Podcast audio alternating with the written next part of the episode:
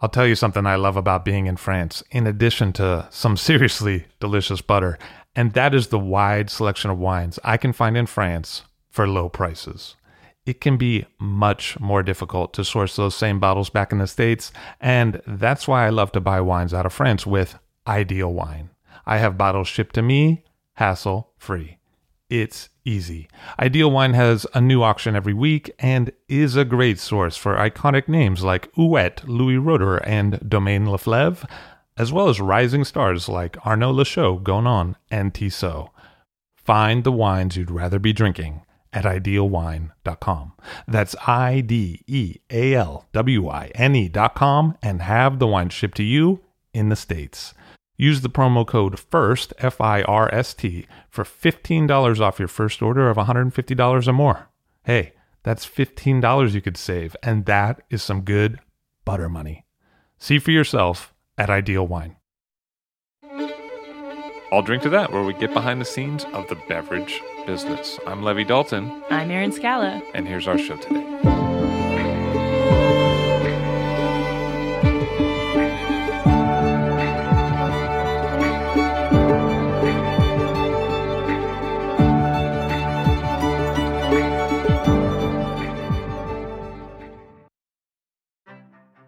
Gruner Veltliner is entrenched at its ground zero in Europe, where much of it is produced in Austria, the Czech Republic, and Slovakia under various names.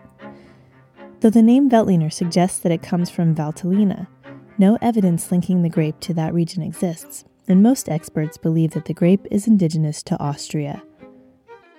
Gruner Veltliner's parents are Savagnin and St. Georgener. Savagnin comes from the Pinot family, but St. Georgener is a unique outlier.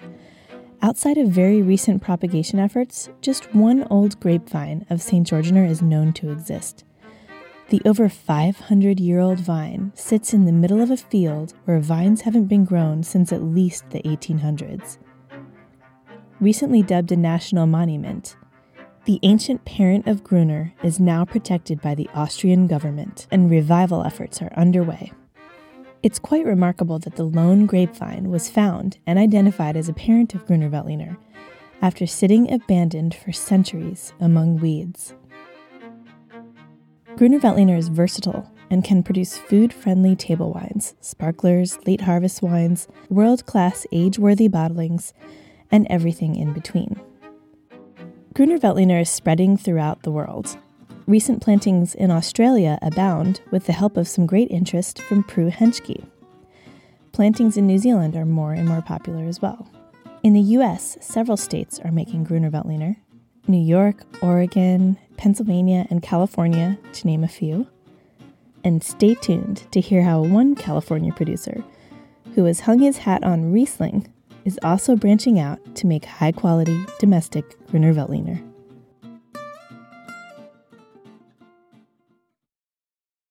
It's not enough to make great wine. You also have to reach the consumer that appreciates that wine. And that's where Offset is an incredible asset. Offset is an independent brand design and commerce technology company that connects with wineries on a human level to help them connect with consumers on a human level. Offset is based in wine country and staffed by creative strategists and technologists who are superb at helping create and evolve wine brands through visual identity and package design, developing the look, feel, and tone of your web content, as well as building beautiful and effective websites powered by their proprietary e commerce platform, Offset Commerce. That's why leaders like Frog's Leap, Grace Family Vineyards, and Rain Winery already rely on Offset. Reach out to the brilliant team at Offset at offsetpartners.com. That's O F F S E T partners with an S dot com. Offset is focused on the wine industry and can embrace the nuanced needs of your wine brand.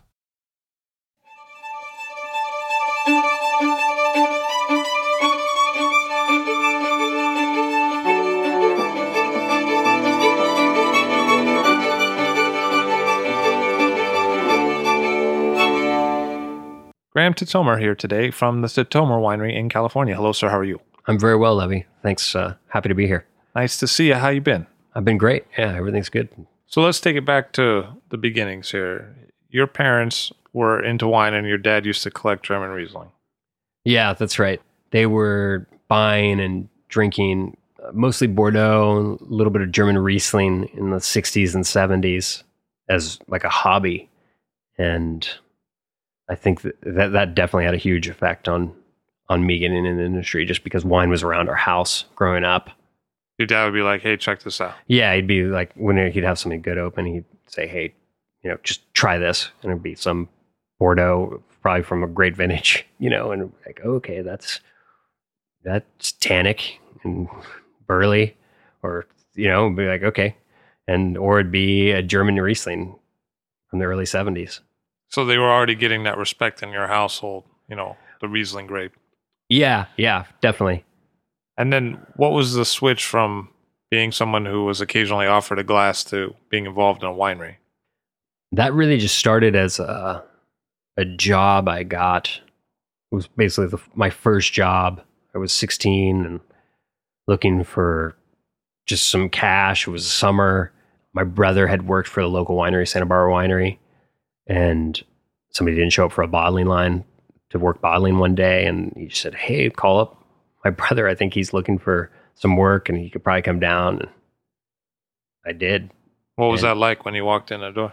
It was, you know, I'd been to wineries before and I love that feeling, you know, walking into that winery because the smell you get when you enter a winery, it, it just smells incredible. And like, you know, it's this cold room, but then warm because there's all these, all this wood around.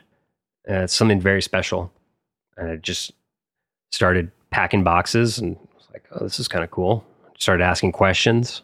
The winemaker there was, and his assistant was winemaker Bruce McGuire and assistant Greg Brewer they were just totally in, like encouraged me and they really kind of just like, oh, he's interested. Let's just do what we can. You know, they didn't like be like, hey, you should like become a winemaker, but they were just answering questions respectfully and they're like, yeah, sure, we can find a little extra work for you if you're interested. And so you started doing more work for them. Yeah, I ended up um, working harvest for them after school Like, you know, it turned out I found it, you know, harvest they're working long, long hours and that great, I'll come in and you know, scrubbing tanks. But being in the environment, learning how it all how it all happens and then eventually started to work for them pretty close to full time as I made I kind of worked my way through college. It was a great experience. By that time you're probably really into the wine idea. Yeah, yeah, I was I, I was yeah, I was into it. I did like a couple little like Carboys, Chardonnay in 1997. You know, just like well, let's see, let's let's see what it's like to to be in charge of like all the decisions and, and how'd that go? Do it. It was it was nice. The, those wines were delicious. I was really, you know, it's it's hard to make a tiny amount of wine. Actually, it's like there's just a lot of room for air. So the wines haven't preserved as much as I would have liked, but um, but they were good. They were good when uh, when I made them. And then in um, in 1999, I was like, let's give it a little bit bigger go, and made um, started my first label called Catabasis. Then, and that first vintage, I only had Sylvaner, but then the next two vintages, I had Riesling and Gewürztraminer Pinot Gris, and it it went really well. It was, I don't know. I just thought, you know, I think these varieties just deserve a, a, lot of attention, and you just gotta you gotta make it your little baby, you know, in in the winery, and not not make it like this this thing in the corner, like oh yeah, we've got a little bit of that, like we'll sell it out of the tasting room. But those are all Alsatian grape varieties. So was there a lot of people around to tell you about those? No, yeah, there was almost no one to tell me. In fact, uh, so you know, I never went to school for winemaking. I learned from talking to like Bruce McGuire, Greg Brewer, and we were talking mostly about Chardonnay, Pinot Noir, and sure, like they, like Santa Barbara Winery owned Lafond Vineyard. I got to work with that Riesling, but you know, that's just it's just a different set of flavors and conditions. You know, it, to grow it, and I there was a wine I was I had made. I think it was the yeah, it was the 2000 Pinot Gris and it just smelled it smelled weird and i was having all my all the winemakers I know smell it in the area and they're like, that, that's really weird, Graham. Like, what are you, what are you gonna what are you gonna do with that? I'm like, I don't know. I th- I guess I have to like add something to it. And then, you know, you you know these these lab companies send us all these books of like stuff you can add to wine, and generally, um, generally like small producers just put that book in the corner, put it, lock it away. You don't really do much to the wine, you know. So good grapes, it's easier to make good wine. But if you actually have a problem, there's all these solutions, right? So all these guys thought I had a problem, and I thought I had a problem. The wine smelled funky and cheesy and weird, and this sommelier came through the winery tasting and um, he tasted it and he was just like, whoa, dude, dynamite. This wine is awesome. This is what you want. I was like, what are you talking about? This smells funky. And he said, yeah, this is like this really exotic flavors you can get like sometimes in Alsace. And it's like kind of stinky, kind of like, you know, it's cheese rindy. And he's like, that's good Pinot Gris. But, you know, look at all these other good things in this wine. You know, I was about to I don't know. I was about to add like a bunch of weird like plastic or Teflon to it, strip it of flavor, and uh, thank good, thank goodness I didn't. But more importantly, that kind of sparked off the idea of, you know, I don't have a peer group to turn for these specific varieties. I've got plenty of peers that can talk to me about chemistry and growing grapes in California, which is huge part of knowledge base. But I wanted to be a m- more specific, which meant moving to Europe. And when did you pick that up?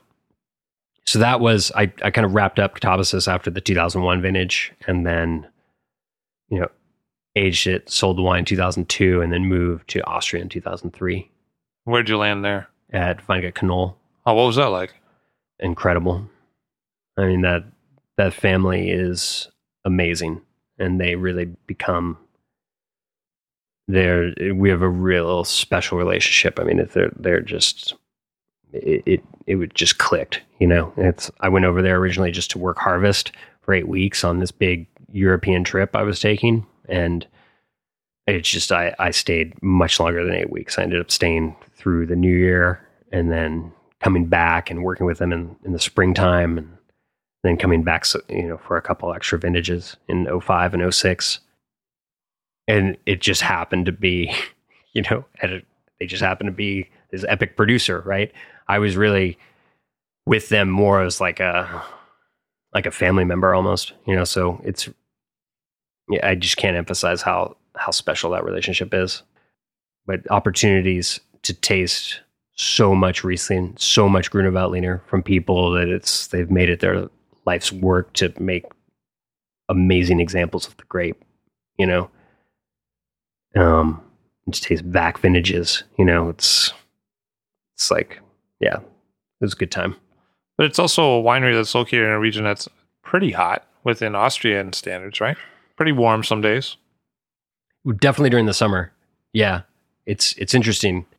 I'm studying this a lot right now because like in Santa Barbara, we have this ridiculously long growing season, right? As we have early bud break, but then we're still harvesting in September, October, even November because it just doesn't get that warm in the summer. But in Austria, it gets quite warm. Like in Alsace, it gets uh, incredibly warm, and parts of Germany as well. It's uh, just it's a different it's a different set of circumstances. I know during harvest in Austria, it's quite cold, though, much colder than I'm used to in California.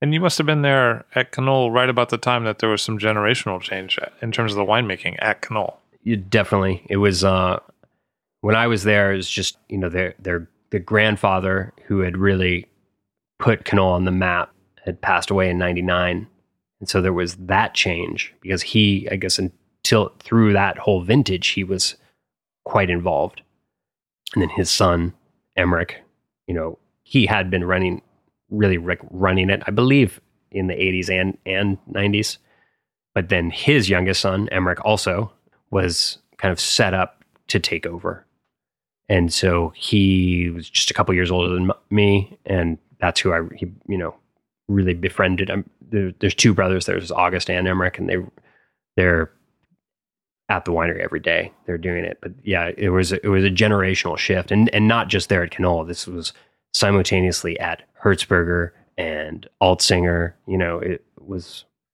it was just I couldn't the timing couldn't have been better. Because you were the same age as those guys. I was essentially the same age as those guys, and those guys weren't in charge yet, but they were about to be in charge. So it's like they knew everything. They they they could run the show probably, you know, if if something were to happen and, and they they had to do it right then. But um but they were also like free enough because they weren't the the boss, so they had extra time to hang out or take extra time to talk to me about questions I'd have or or they could be like, you know, if I were the boss, what I would do, like those kind of conversations. like I don't know why we've been doing it that way. No, they are they are incredibly respectful to the generation before them. Actually, yeah, it was it was, it was great to see that.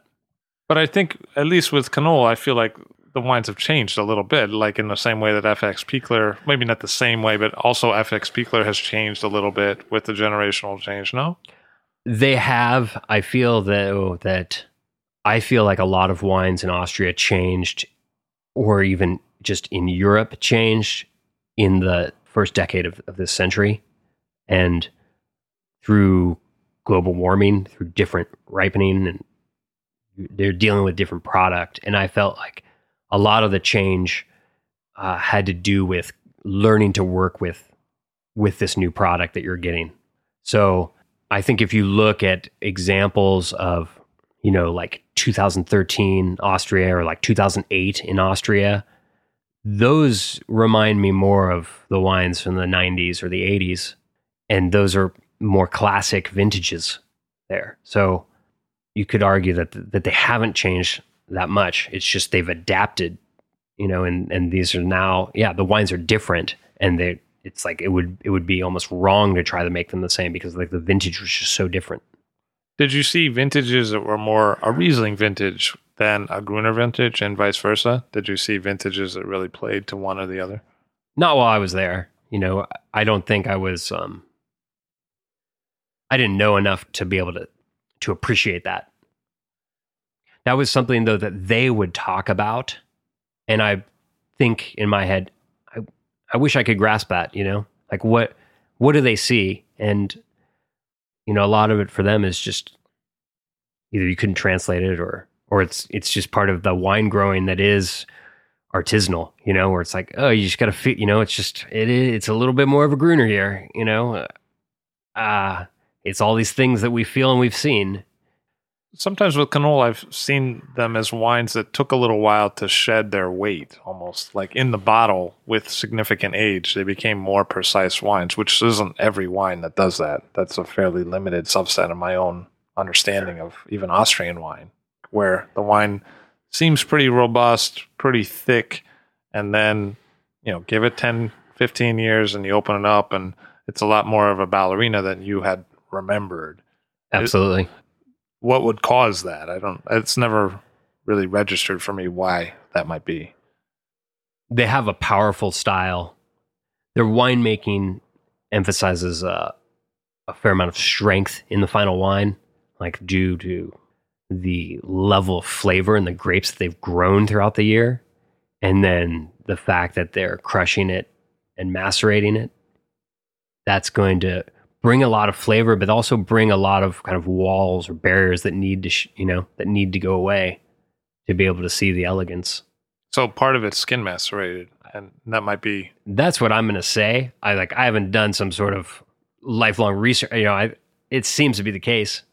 You know, they're they're in the vineyard all the time, and they're trying to make incredibly flavorful grapes. You know, and and then bringing in the wine. I, I just I think that's the byproduct of uh, being a very traditional producer, where it's like skin contact, aged in very large format wood, aged for a long time in the cellar, and then what?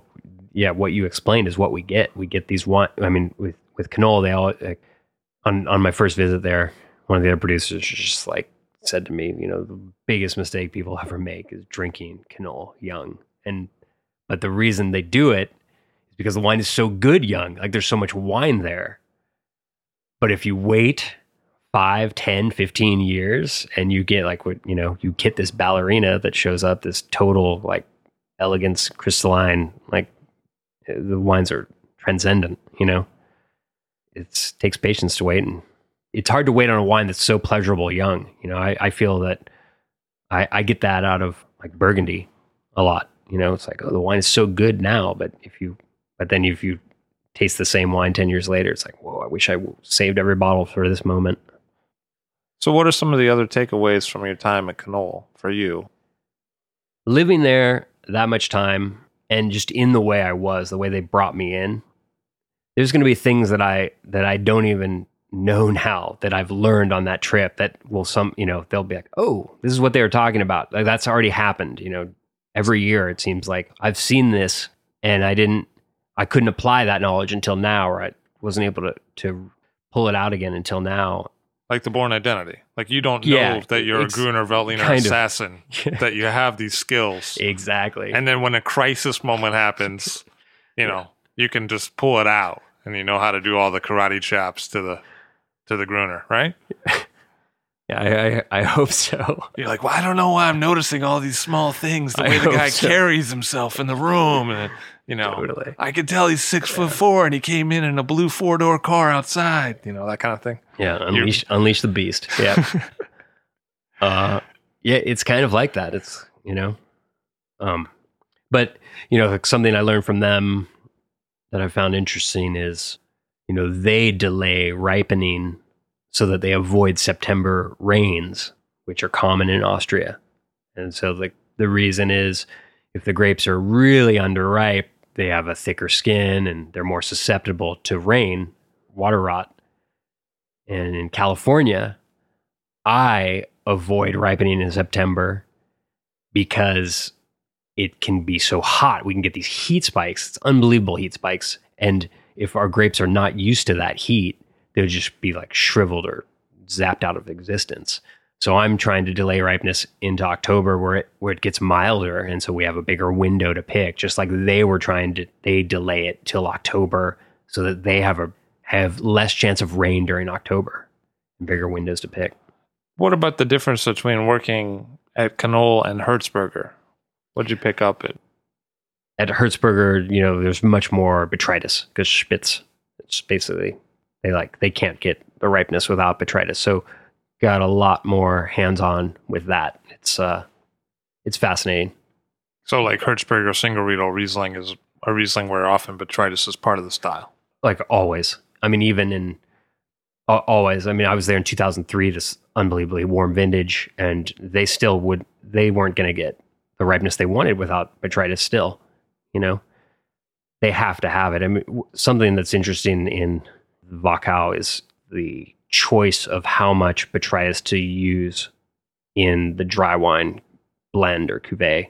You know, and because like so Hirtzberger uses more of it, which gives it a richer, like honeyed, more like ripe apricot characters, you know, ripe stone fruits, versus producers that would use less of that, you know, might have more floral aromatics or in Spitz where just about everybody's using more botrytis, I have less of a reference point. But um like in in Loiben, where Knoll is, you know, their neighbor is Leo Alzinger, who's known for using almost no botrytis in his dry wines. And you can take like it's fun to uh, you know, to try like Gruner Veltliner or Riesling Loibenberg from Alzinger and Knoll, because Knoll uses more botrytis than Alzinger does. And just see that little bit of difference from like two high end producers making this the same grape, same vineyard, but just that's the biggest change, you know?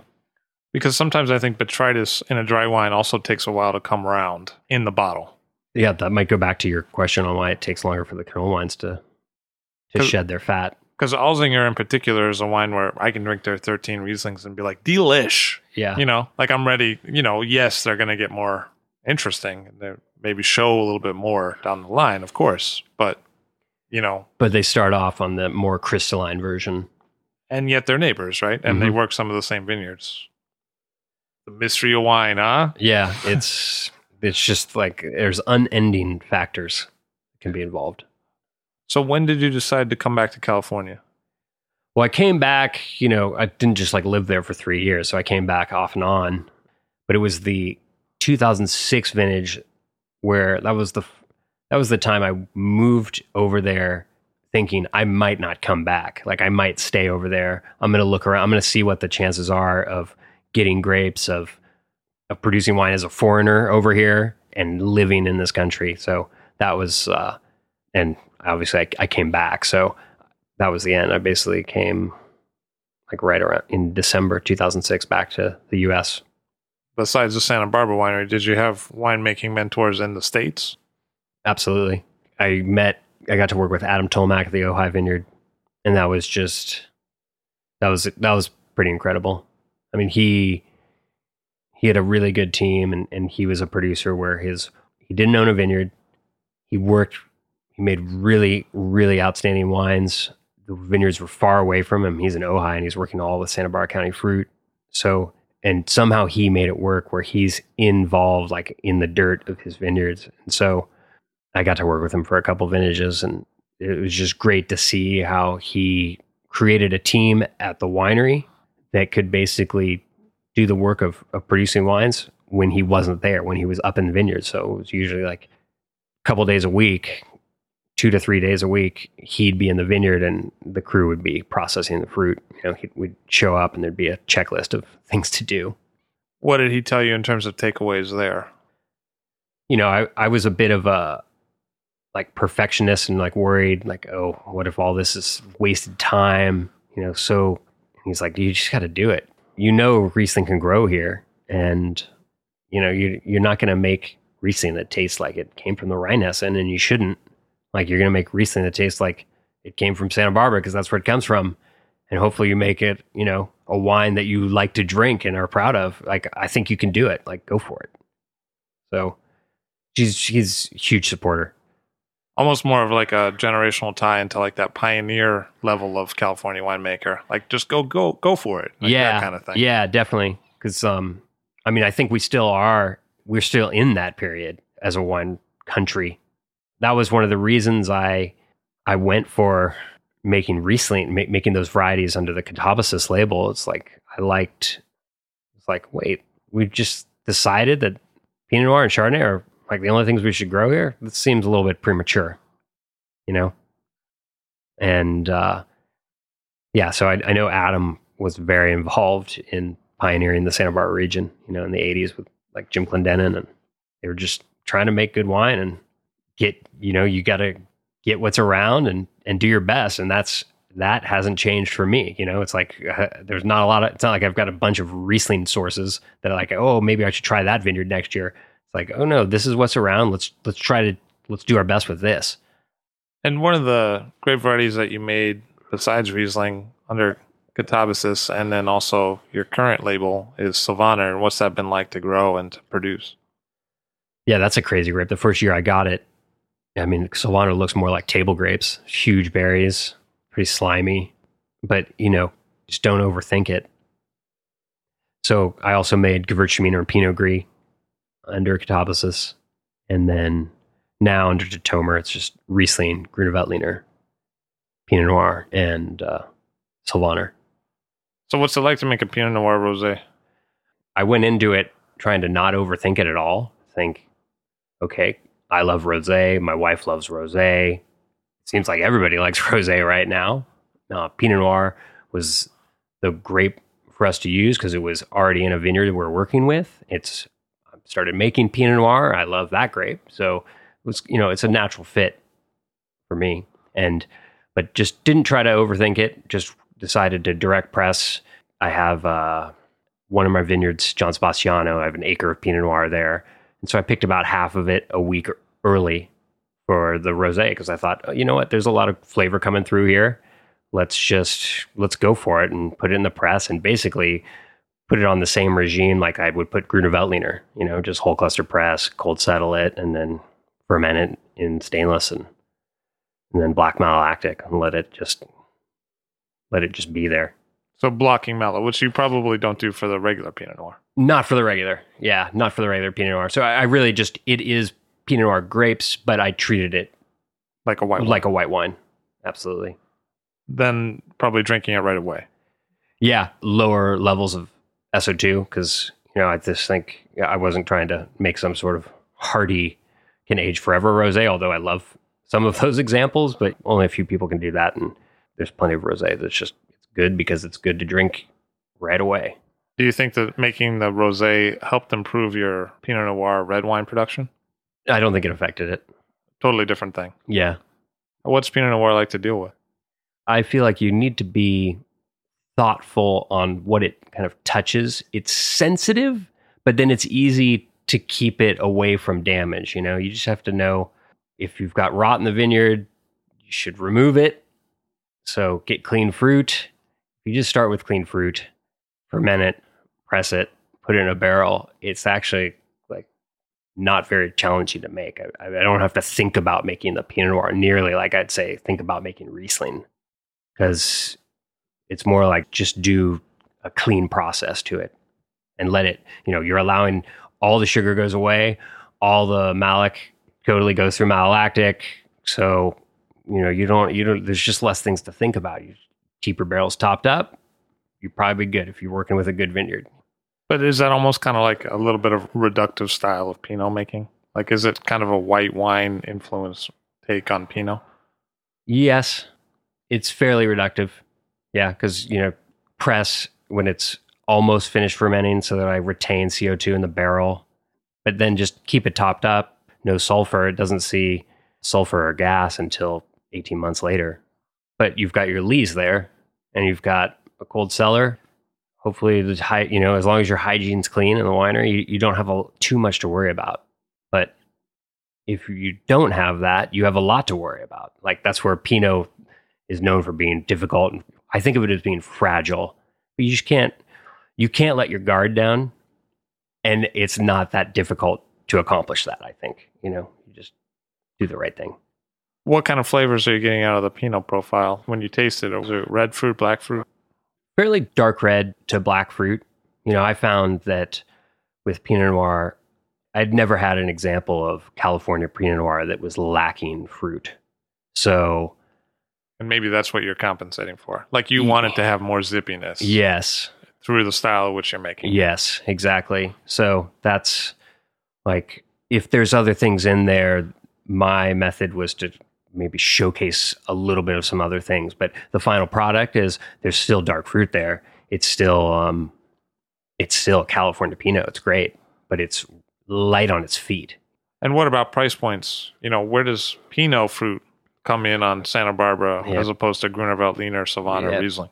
Pinot Noir is pretty expensive, especially the in 2013 was when I started making my first Pinot Noir, and I didn't have a rosé that vintage, and I got to work with a premium, like a really high level vineyard called Duvarita, and that fruit is expensive, and the wine is expensive. It just it has it's kind of the wine has to be the price that it is, and then the rest of the Pinot Noir is still uh, all of it's more expensive than Riesling because Riesling is affordable. Gruner Veltliner is expensive. Gruner Veltliner is like as expensive as I, if you call it like cheap Pinot, you know, or cheaper Pinot. But it's basically to get somebody to plant a, you know, to get a grower to commit to planting a grape variety they've never heard of. You've got to be able to, you've got to be able to pony up with with some cash for sure. To keep the vines in the ground. Yeah, or to initially do it, you know, it's it's just um it's expensive land out there. That's one of the dangers of kind of losing these varieties, you know, the talk about how we're, we're making fewer and fewer varieties in California.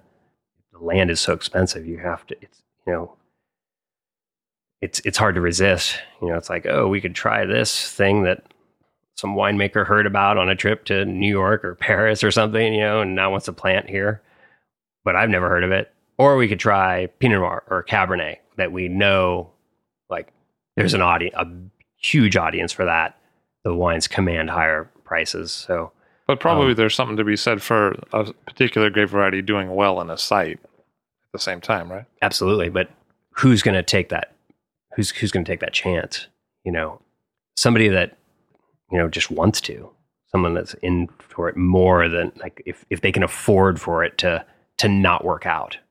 So does that mean it's easier to get people to plant Riesling than Gruner because mm. they've heard of it more? No, it's the opposite. Like the, in California, I feel that Riesling has a bad name because originally there was a lot of Riesling planted and it was difficult to grow especially like in Santa Rita, where there used to be a fair amount, but that maritime influence was very conducive to rot, which is, you know, Riesling is is pretty sensitive to that moisture borne rots.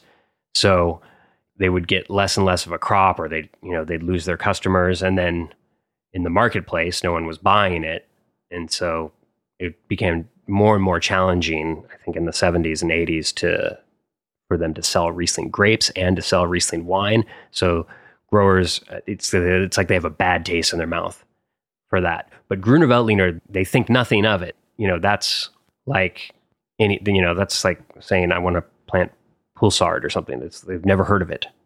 And so now there is always that that grower or the investor, oftentimes in, in California grape growing, that they want to just diversify a little bit. They know, you know what, I've diversified the rest of my life. It's a smart thing to do. I don't only want to have Pinot Noir or Cabernet, or I don't want to just have those two and a little bit of Sauvignon Blanc and a little bit of Chardonnay let's throw in a couple other things, even if it's just an acre here, an acre there. And that's how I feel that Gruner was established in California is these little, these very sort of safe micro trials.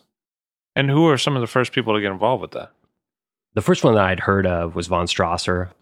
And then you'd hear tales of some winemaker like in Sierra Foothills or Santa Cruz, but doing a quarter acre where like nobody's ever even seen a bottle of the wine. You know, maybe they just drink it with their friends or they sell it only in the tasting room. And it's and it's also a winery that maybe you've never heard of. They're just kind of off the radar. The winemaker maybe did it themselves, you know.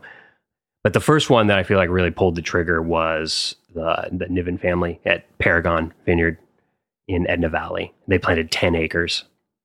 And when when I heard about that, I learned about that through an article in the LA Times and just contacted them immediately. What'd they say? I mean, what was the reasoning there? The reasoning was, you know, they had started a label called Tangent, which was basically white wines that were lived their whole life in stainless steel. I think most of them were blocked malolactic. They were affordable, and there was like not Chardonnay. You know, they they were doing. I think they planted something like sixty or eighty acres of Albariño at the same time, and they what they did was they they they had Riesling, they had Sauvignon Blanc, they had Pinot Gris, but they wanted more, and they did research, and they said, you know what, we think based on what we've learned, Albariño could work here in Edna, and we think Gruner Veltliner could work here too. Let's go for it. Let's try it out. We think there's demand for this. We think we can make this work, and that's like an example of I'm just grateful that someone someone went for it what are the characteristics of an Edna Valley Gruner Veltliner? It's more on the cucumber, mint. It definitely has the classic white pepper. You get a lot of grapefruit out of it. You know, I call it sort of like spa flavored. I mean, it has this like lavender cucumber. Like it just, you know, you're in. It sounds like you know some place in the afternoon that you'd go and like relax. Those are the flavors it has and you know all of those you can find that in Austrian Gruner. So I think it's pretty it's pretty true to certain regions in Austria. Is it different to grow in Edna Valley than it would be in Austria? It is, but you know in in Austria they are they'll have their program, right? You know, their intention which is to maybe just make a afternoon on the porch wine or like a pretty serious wine for the three star Michelin restaurant where it's like spare no expense and these guys are die hard in the vineyard with the rakes and the hose, you know. So you could have that same mentality here to be making a very casual Gruner Veltliner. I could really try to monitor it, monitor it, and l- keep learning and get it so it's a more powerful or less powerful Gruner. But sure, I think the growing Gruner in Edna Valley is different than growing Gruner in Santa Barbara, and growing Gruner in the Wachau is different than growing Gruner Veltliner in the Weinviertel. What about ripening? Where does it fit in? It's interesting. So classically, like in in Austria, you start picking Riesling Federspiel, or like you know where I was, where they use that system. So you start with Riesling Federspiel, then you switch to Gruner Veltliner Federspiel, then you switch to Gruner Smaragd, and then you finish with Riesling Smaragd. So the Riesling harvest is the last one. Well, it, the first and the last. It's like it has this longer, like you take a break from Riesling. But Gruner, it's like you start picking Gruner and then you just finish it, and then you s- you know it during while you're picking, it's going through that ripening curve where eventually you're picking the Smaragd wines. You know, just a few days after, it's just continuous. And that's the Austrian model. That's the Austrian model. Out here, Paragon and the sites I well, and then the the Gruner Veltliner I have at John Sebastiano, which is the main component of Meeresboden, the wine I call Meeresboden. Um, those are typically picked about three weeks before I pick any Riesling. So last year in 2014, that was the first year we got Gruner Veltliner off Kick On Ranch, which is my main Riesling site. They grafted over some Pinot Gris to Gruner Veltliner for me. And that's definitely the coldest vineyard I work with. It's the closest to the water. It's just windy, it's desolate, it's pretty harsh. And that Gruner Veltliner ripened in the middle of the Riesling harvest. So, you know, I, don't get Riesling from Edna Valley and I don't get Riesling from John Sebastiano. You know, still in California, you know, we're talking if I get to my first vineyard, if I drive to my first vineyard, you know, one, it's not right outside my door. You know, so you've got to drive your first vineyard. It's 10 minutes from my, 10, 15 minutes from my house. And then the next vineyard is another 10 or 15 minutes from there. And the next one is another 10 or 15 minutes there. And then it's like 10 minutes to the winery. And there's a couple satellite vineyards, maybe 45 minutes away from me. So it's, it's all, you know, eventually we might have all these extra regions, appellations that might explain more. You know, it might be like it, it'd be easier to talk about if I had multiple Gruner Veltliner sites in Edna Valley or something. You know, You said earlier that if someone really wants to make that blowout smarg in Austria, they're going to be there all the time with the checking on it, the rakes and the hose. I mean, when the vineyards are a little bit more far flung like that, does it give you that same opportunity to do that, or does it mean that you're making a different kind of wine? it's it's a different kind of wine. I think to really to really go for it on a level. I mean, I have just huge respect for what they do. I, anybody that that lives basically in front of their vineyard, you you can't you can't you can't drive to it. I mean, it's the fact that I think you you find the most intensity. You find the most intensity in in my wines on the vineyards that I'm able to go to all the time. Like it, where it's just ridiculously easy to go to it. You know, it's like Kick On Ranch um, that I have Kick On Ranch and Vandenberg off of. That vineyard has always been close to wherever my winery has been, and and they let me go there as well. You know, some you know, like I don't own any of these vineyards, so sometimes it's it's like, oh, you can't just come all the time. You have to call, and and you know, it's like it's their land, it's their property, and it's kind of their rules. But like, I think uh, if you're able to go often, it it makes a huge effect. And if you're able to just live in front of the the vines, it's you you can't replace that. I mean, one of the one of the growers in Austria, I remember they told me that they used to have a vineyard and it was like three kilometers away or four kilometers away. And they just said, Yeah, we just sold it. That was just too far to drive on the tractor in the morning. And I was just like, That's amazing. Like, I would love to have a vineyard only four kilometers away from the winery. You know, I don't even have that. And they were just like, No, it's just too far away to deal with. But it shows you that's part of wine culture in Europe. It was, you know, people just their backyard. There's, oh, let's have some apricot trees and a couple vines and you know, sell it to the co-op. You know, that's kind of how it all started. Versus in California, it's just barren land for the most part still, and it's coastland, so it's re- unbelievably expensive. Because you're Um, fighting with vacation rentals and stuff. like Yeah, exactly. Yeah, and a lot of steps have been taken to you know, like the parcels are enormous too. In Santa Barbara, it's all Ag 80, so it's kind of like okay, So you're they gonna start shopping. a system by government that said you couldn't have a small parcel, so that there wouldn't be a lot of development. Yep, exactly. So we're just we're going at it a different. You know, it's it's never going to be the other way. You know, this is this all just happens. You know, So that means the buy-in is very large because you can't just buy a small Yeah. little sliver. You got to buy a big piece. yeah, definitely, pretty much eighty acres just to to be playing the game. That means to be playing the game, you you have to have millionaire backing, right? Yeah, yeah. That's and that's just that's how most most vineyards are in California, and it's um luckily there's a huge range of millionaires with their intentions. You know, some of them are just like, oh, I just don't want to worry about it. We'll just, you just grow grapes, and we're going to grow cabbage too, and I'm just going to manage a company to to just deal with that and try to make money. But it's really like just some long term investment, or it could be someone that's like, oh no, I really want to get some good producers in here. I want to get a high end vineyard consulting team, and that will cater to like small guys like me with all these like funky requests. You know, like let's get out there with the hose and rakes. But are your funky requests a function of, hey, I think there's a market out there that might be interested in these wines? Or is it more like, you know, I'm trying to get something done here that I saw once in Europe? Or is it both of those? It's it's both of those. Because it's like Gruner Veltliner would be a great example. There's not a lot of it that exists. I see there's opportunity. You know, I'm I'm in it. I'm a producer of that grape variety. And I see my customers saying like we like you know it's a great feedback. We like it other people are interested in it. We're selling through that wine. So that's how I know there's interest because we're selling through those wines like briskly. And there's also the side where, oh no, I've, I think this is how they grow that in Europe.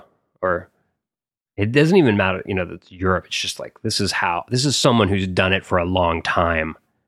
This is what's been successful for them. It's not the way we traditionally do things in California.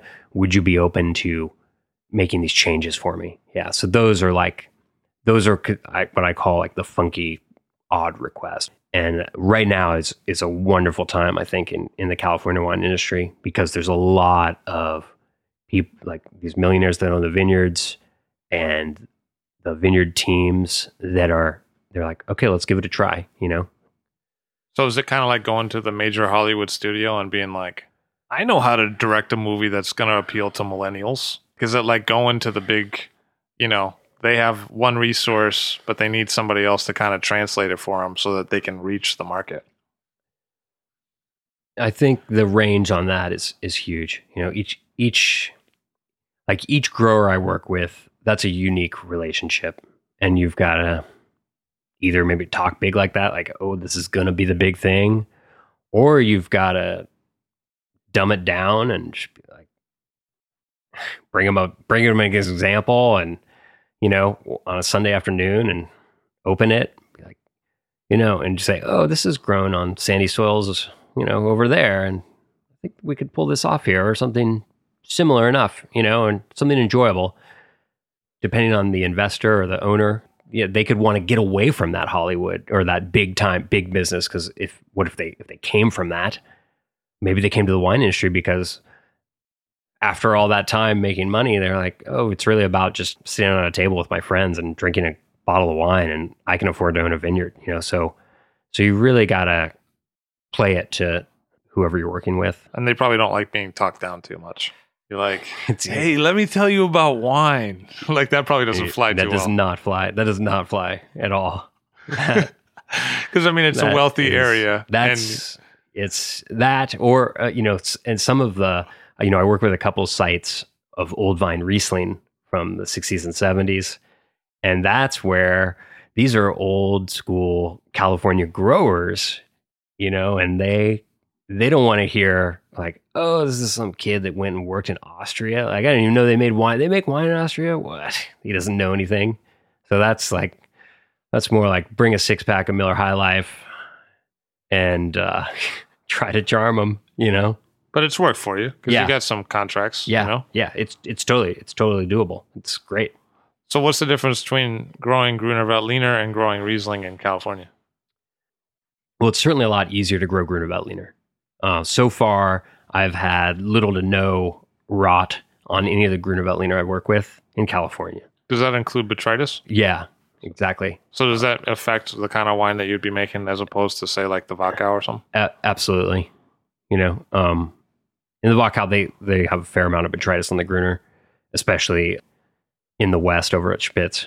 You know, that's very botrytis influenced region but then you know there's plenty of producers in the Wachau and, and even more, and as you keep going west towards Vienna, that have less and less botrytis. So you just you've got to do the right you've got to do the right thing, or you know you, you can't you can't set up a set of goals that are just unrealistic to the fruit that you that you've been given by by your land. You know, and you know, with Riesling, we do get botrytis, and that's where you have to do a lot more hand sorting. There's, much, you know, I do multiple passes in Riesling vineyards versus in Gruner vineyards. I usually just do multiple passes to capture a different Brix and acid level. I'm not really hand sorting Gruner in the vineyard versus Riesling. I am hand sorting in the vineyard. I should understand the differences between the multiple Rieslings and the multiple Gruners as soil type and climate. Yeah, definitely. You know, down in you know, my two older sites, they're they have very similar soils. It's Lafond and Sisquoc. Those are both grown in basically ancient ancient creek beds, or just a like Lafond's on the riverbank of the San Ynez River, which has almost no water in it, but so a lot more clay in that soil more silt, as you would think, in the bottom of a river. But then the the main component there is sand. It's just that's the Santa Barbara. That's like Santa Barbara's thing is sand. But it's it's one of these other things that kind of hold that sand together a little bit. So a little more clay there at Lafond, and then also Sisquoc, that's in Santa Maria Valley, but also grown on this slightly northern aspect slope in an ancient riverbed. So again, you've got more silt, more clay, you actually have some cobblestones there, but you know, it's really the sand and clay, I think, that is the dominant soil type. So like with those two wines, they taste completely different. And I think that's just the environmental effects of one's being in Santa Rita Hills and one's in Santa Maria Valley. But a lot of times in the European model, there is so much emphasis on ripeness. Yet in your style, it's not so obvious from the label.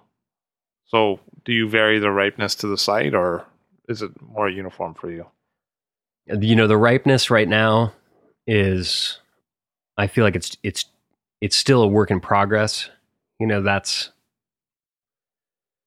I still feel like we've just we've just started and I I mean with Riesling most of the the Riesling comes in around the same ripeness level and I think it comes in at a ripeness level that probably most Riesling in Europe comes in.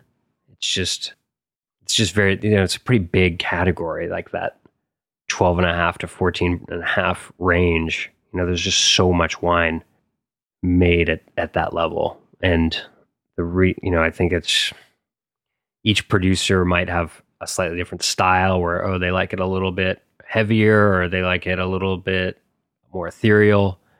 So, I'm really just playing around with that. So when the grapes hit the winery door, what's that like for you? What's your facility like, and then how do you go about handling those white grapes? Most grapes are picked now at night in my area, which is really great to get cold fruit. That's a really good way to start things off. But they come in, and almost everything would be let's let's get started. Let's let you either prep the winery the probably the night before so that you can fill the press immediately and start working with cold juice. But whole cluster press to a tank, cold settle, rack off that, like dirty rack off that. You know, you take a fair amount of the solids in and then ferment it the next day. What's the benefit of whole cluster press? Well, they say you get a lower pH. I guess everybody says that. It helps your pH a little bit. But um it also it's easier to press. It, it's interesting. You can't fit as much in the press because it's whole cluster, but it just works. It works better. Like your your juice is clearer, and you know you you don't at the end of your press cycle you're not opening up the doors and finding like wet pomace in there. It's usually like you can you can kind of get it done on a gentler press cycle by leaving it a whole cluster. Oh, that's interesting. So that must be valuable for the kind of wines that you make, the white wines that you make. Yeah, you can work gently. Absolutely, absolutely. I mean, gently, but that's also a. It's you know we still are like pressing the crap out of this product. It's like you want to. Yeah, you don't want to be too harsh, but there's there's times where you do. You know, um, so one, so almost all whites are made that way, except in the case where I'm going to do skin contact on a white which is usually like one pick off of Kick on Ranch, where I do crush it and macerate it for a few hours. But then it's it's whole cluster pressed of crushed. Well, it's still stem included, and put in the press. So it's easier to get in there. But this, you know, part of the reason why whole cluster pressing, one of the things that makes it get a, uh, a nicer juice yield of clean juice is the stems act as kind of channels for the juice and they break up the pomace. So you're not just ending up with a big cake. So even on that crushed and macerated stuff, you still got the stem involved. And is that macerated stuff blended in with the other wine eventually, or is it? Now it used to not be because I used to only be able there. Now with with farming, we're able to make the that pass in the vineyard a larger and larger component each vintage. So the wine that I actually call Kick on Ranch is totally that pick. It's only it had skin contact. There's no other parts of Kick on Ranch that are blended into it. And so now there's there's usually a little bit left of that that I put towards Vandenberg just to give it a little more backbone, a little more tannic structure. Leaving in the solids probably also gives it a little bit more mouthfeel. Yeah. Is there any other reason that you might do that? There's, I mean, you get mouthfeel, you get flavor. I mean, there's tons of flavor in Riesling skins. The guy, everybody in Europe will tell you that. Really, you know, I'm only in a position where I can you know, essentially I work with five to six Riesling picks a year, and I'm only able to really comfortably do skin contact on one of them. Although it's a really good, solid skin contact on that, but um, but that's the goal. I mean, I mean that's going to make a stylized wine. That's going to make like a headier, richer, powerful. You, I mean, you get power, you get more flavor, you get more texture, all from the skins. But your wines often seem somewhat zippy as well. I want the acid to be there, you know. And is that a function of pick date or variety or both? I think that's variety. I've left some yeah, I mean we try to get it so the the grapes really start shutting down when it's getting close to my pick date. You try to get it so you have extended hang time on the vine without any more accumulation of sugar and then hopefully you're not losing acidity, which that's the way it is at Kick on Ranch for sure. Like I've, I've like 2014, I, I, had to leave some Riesling out there uncomfortably long because the harvest was so short. It was so abridged this vintage, and there was just no room in the winery because things were fermenting, and you need a lot of extra space for the fermentation to happen. So tanks weren't full to the top because they couldn't be. I just had to leave that pick out and left it for about two weeks longer than I wanted to. And when it was time to you know, check it again and pick it and press it off. It was like, great. This tastes amazing. And we didn't lose acid and we didn't gain sugar in a hot year. So those things we did in the vineyard to kind of control that through canopy management and water management, it, it worked even in a warm year. So have there been other learning vintages for you or surprise vintages or certainly. I mean, that's, that's again, back to we're just starting out here. You know, it's, in in 08 when I started really was I had four picks off of Kick on Ranch, and that was that was a little bit more like flying blind, you know, like let's pick something earlier than I think it's ready, and let's pick something a week after that, and then a week after, and then you know, a couple weeks after that, you're like, okay, this this tastes. I think this is where we want to go, but we'll see. Like when it's a finished wine, so that's that's learning. And then 09, learned a huge amount that vintage because it was a high botrytis year, very wet October, which is so unusual. And then uh, 2010 being such a cold year, I learned about a lot of a lot in that vintage. I mean, I think I turned the water off too early. The wines are, I mean, people liked those wines. They were very like the market trend. They they ended up fitting well with the market trend. They're very light, very low alcohol. Like that's the lowest wines I've made, and un, but unbelievably high acid. And and there's a there's like a bitterness in those wines that has now really mellowed out, and they are very age worthy. But at the time, uh, you know, I was like, oh, maybe maybe we turn the water off a little bit too earlier, and maybe we leafed a little too early in, in such a cold year. You know, it was like too much stress to get those grapes ripe. And what's interesting is 2011 is so similar to 2010, and we are able to basically adjust. And it's like I, I love that vintage 2011. It's awesome. And then uh, 2012 is kind of an, an easy year. A lot of people call it like the Goldilocks year. It was just it just wasn't challenging, which makes really nice drinkable wines. Like consumers love them, but it's kind of like you, you don't have there's no story about oh this happened during harvest. You know, it's just less it's less exciting, but it just made good wines. It was an easy year, and then We watched a lot of Jeopardy that year. yeah, exactly. That's when I caught up with Breaking Bad. Yeah. exactly. A lot of uh, Netflix binging. Um, in 2013, that was that was the scariest vintage for me, just because it was so hot, so early, and totally worked out. You know, it totally worked out, and it made me re- really rethink a lot of things that are just said about. Oh, if it gets too hot, like this is going to happen. Like, I mean, I've seen things happen to other grape varieties um, where it gets hot and you know you gain three Brix in in 24 hours. It's like that that wouldn't do well with my program, and uh, I just think each grape is kind of on its own schedule there. Plus, if you do all these things and you're kind of shutting your vines down when it's getting closer to closer to harvest, they're less affected by dramatic, you know, weather changes like that, or by heat changes. And so in 14, again, so that was back to back warm years. I was like, okay, we can do this. Like, you know, the, you've got to you've got to really have a good relationship with your grower and especially your whoever drives the grapes from the vineyard to the winery to get the pick date you want and to get them delivered when you think you're going to deliver them. You know, a lot of people learned, I think, hard lessons in 13, and uh, they learned it. It's great. And in 14, the the sort of cue to get your grapes harvested, it was way out there.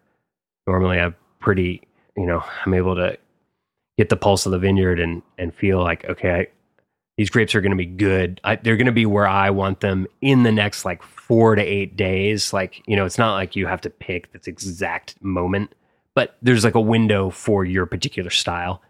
And normally I'm that that's more than enough lead time. But in 14, I was making calls and it was like, oh, the earliest I can do is eight days. It's like, oh, good thing I called today. like, because I don't know how it would be after that. A small player like as such as yourself, under three thousand cases a year, it must be harder and harder to get people to pay attention to you who work in the middle like that when they're dealing with you know bigger wineries.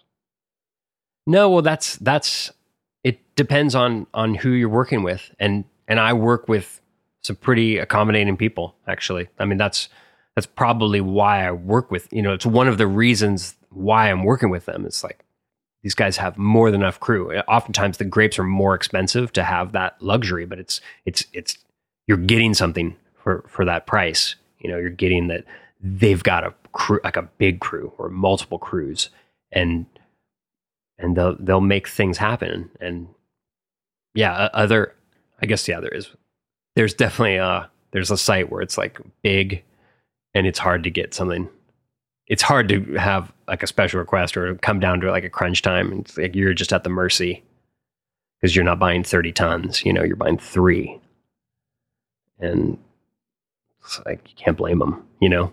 But at the same time, you probably don't have a lot of other people looking over your shoulder being like, hey, I'm, i was eyeing that Gruner. Like, it's probably you kind of oh, got no, it. no, that's the opposite. Oh, really? Yeah. There's a lot of people eyeing the Gruner Veltliner for sure. And, and, and that's again where the relationships I have with those growers is really important. And and the like the vineyard companies that they hire you've got to have just be on good terms with them. Because they do a lot for you and and you know there's I I've seen so many of my colleagues so many of my friends in that are more in the Chardonnay and Pinot Noir game where it's been really really cutthroat.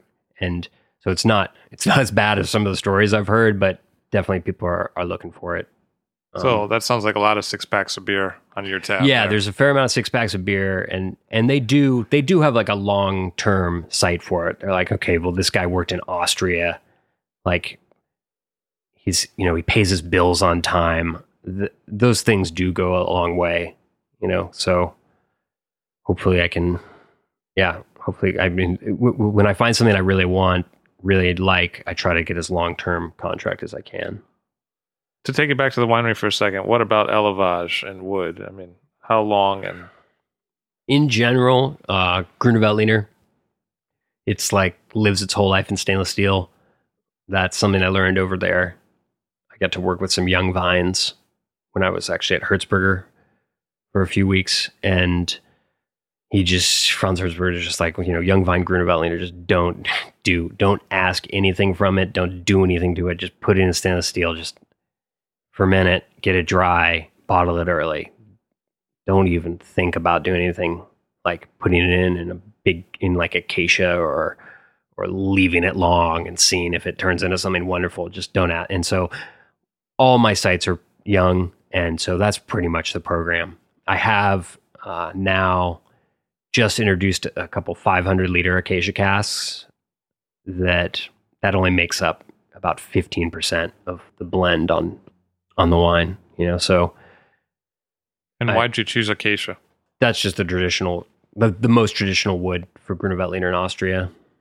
I think it makes, you know, when you smell a new acacia cask, it has, you know, you, you smell more like honey and lavender rather than that uh, vanilla and just straight char from oak.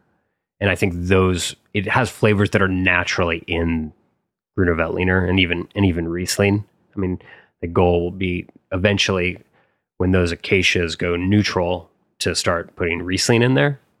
So that's Gruner, but Gruner is really it's like ninety percent stainless steel. We bottle late winter, early spring, going for just that fresh style that, that most that most American consumers know Gruner Veltliner as. You know, it's like most still like the average consumer has never had some Smaragd wine from the Wachau. Like those wines, they're quite different than the liter Gruner, you know, the liter bottle. And so I'm going more towards that easier style Gruner Veltliner while these vines are young. With fine age, oh, I would love to to make something more, something more intense. You know, I, I love those wines. But yeah, for now, just keep it keep it pretty simple. Keep it easy. So then it probably hits the market pretty quick after élevage. Yeah, yeah, it hits it very quick. It's it feels like we're gonna hit or turn a corner here where I, where I'm able to put a little bit more bottle age on on those wines.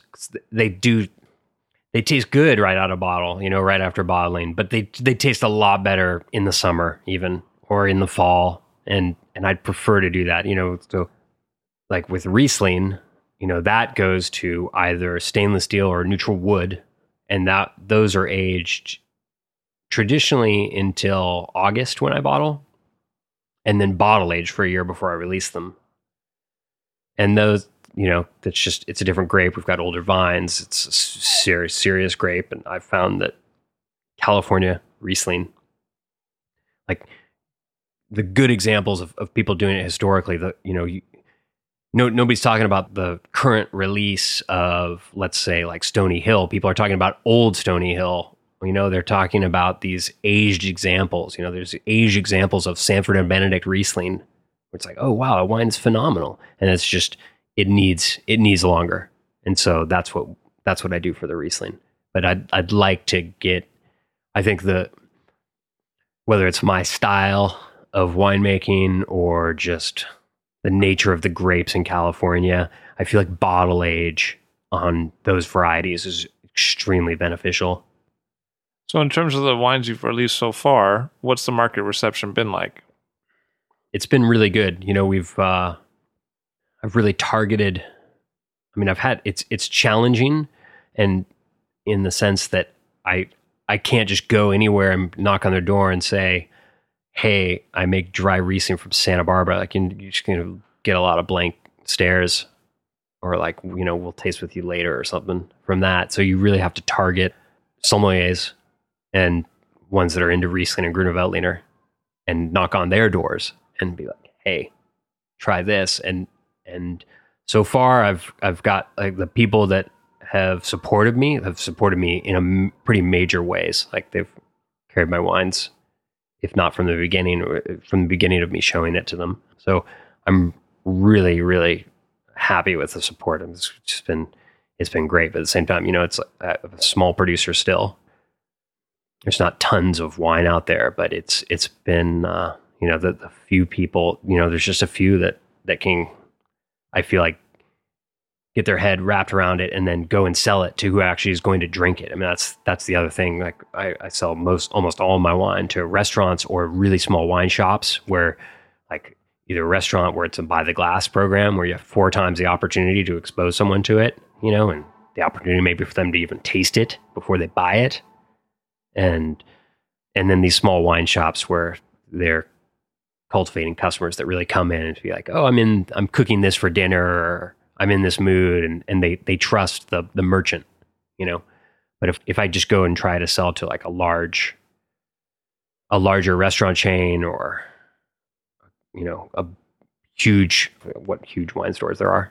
I mean, I can't sell to like BevMo, right? So like no one would ever buy that. No one ever, you know, I want the wine to you know, I sell it to someone who has to resell it, and I want them to be able to do that successfully. So it's a hand sell product all the way through. all the chain. way through to the end. And so you look for people that are, yeah, people that are passionate about wines that I am as well. You know, I usually, you know, these restaurants that I sell the wines to, it's like I want to go to that restaurant. That's like the food. Usually, it's usually, you know, it's not just, it's usually not just the wine program. You know, you get these professionals that get together you've got a chef, you've got a whatever, restaurateur, you've got a sommelier, a wine director, and uh, it ends up being a good combination. But what's it like to sell Gruner Veltliner from California in a market where Austrian examples of Gruner Veltliner are also available? You got to show up with good wine, that's for sure. You know, because Austrian, you can get really good Austrian Gruner Veltliner not a lot of money. You can get really great Austrian Gruner Veltliner for a lot of money now which is great. More power to them; they deserve it. But um, but you've got to just you've got to show up with the goods. You know, it's I think most of my wine in California. You know, I sell most of my wine in California, and there's this huge out there. There's a huge kind of home field advantage where they're like, oh, this is grown in our state. Let's try it. Or people visiting and be like, oh, they want wines. You know, people go to Los Angeles, tourists, and they say, what wines, like, what are the California wines you suggest? We're like, oh, well, Santa Barbara is the closest wine region, really. Try this. Which is also true of Austria, right? Like Yeah. Austrians drink Austrian wine. Absolutely. But in terms of price points, you know, if someone's serving your wine by the glass, that probably is a certain kind of price point, right? Yeah, it's it's it's a higher end price point for sure. I mean, it's really top restaurants in general. You know, they have the clientele that's willing to spend, you know, like twelve to sixteen dollars a glass on wine because that's where the wine just has to land to make their business work. You know, So it's not Tony Roma's the place for ribs by the Yeah, glass selection, it's but just- it's Exactly. It's kind of like a little fringe benefits. Like you get to sell these really nice restaurants. I mean, you have to, again, you got to show up with the goods.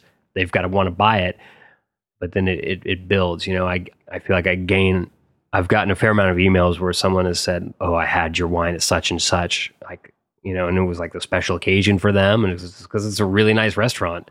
And those are the restaurants that can afford to, to pour these wines, you know, from the small producers of California.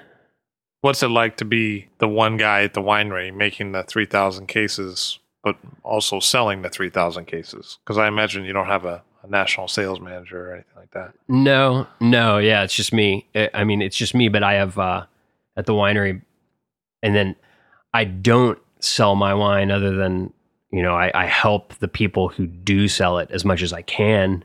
So it's very small distributors around the country, and in California, it's brokers, not even distribution.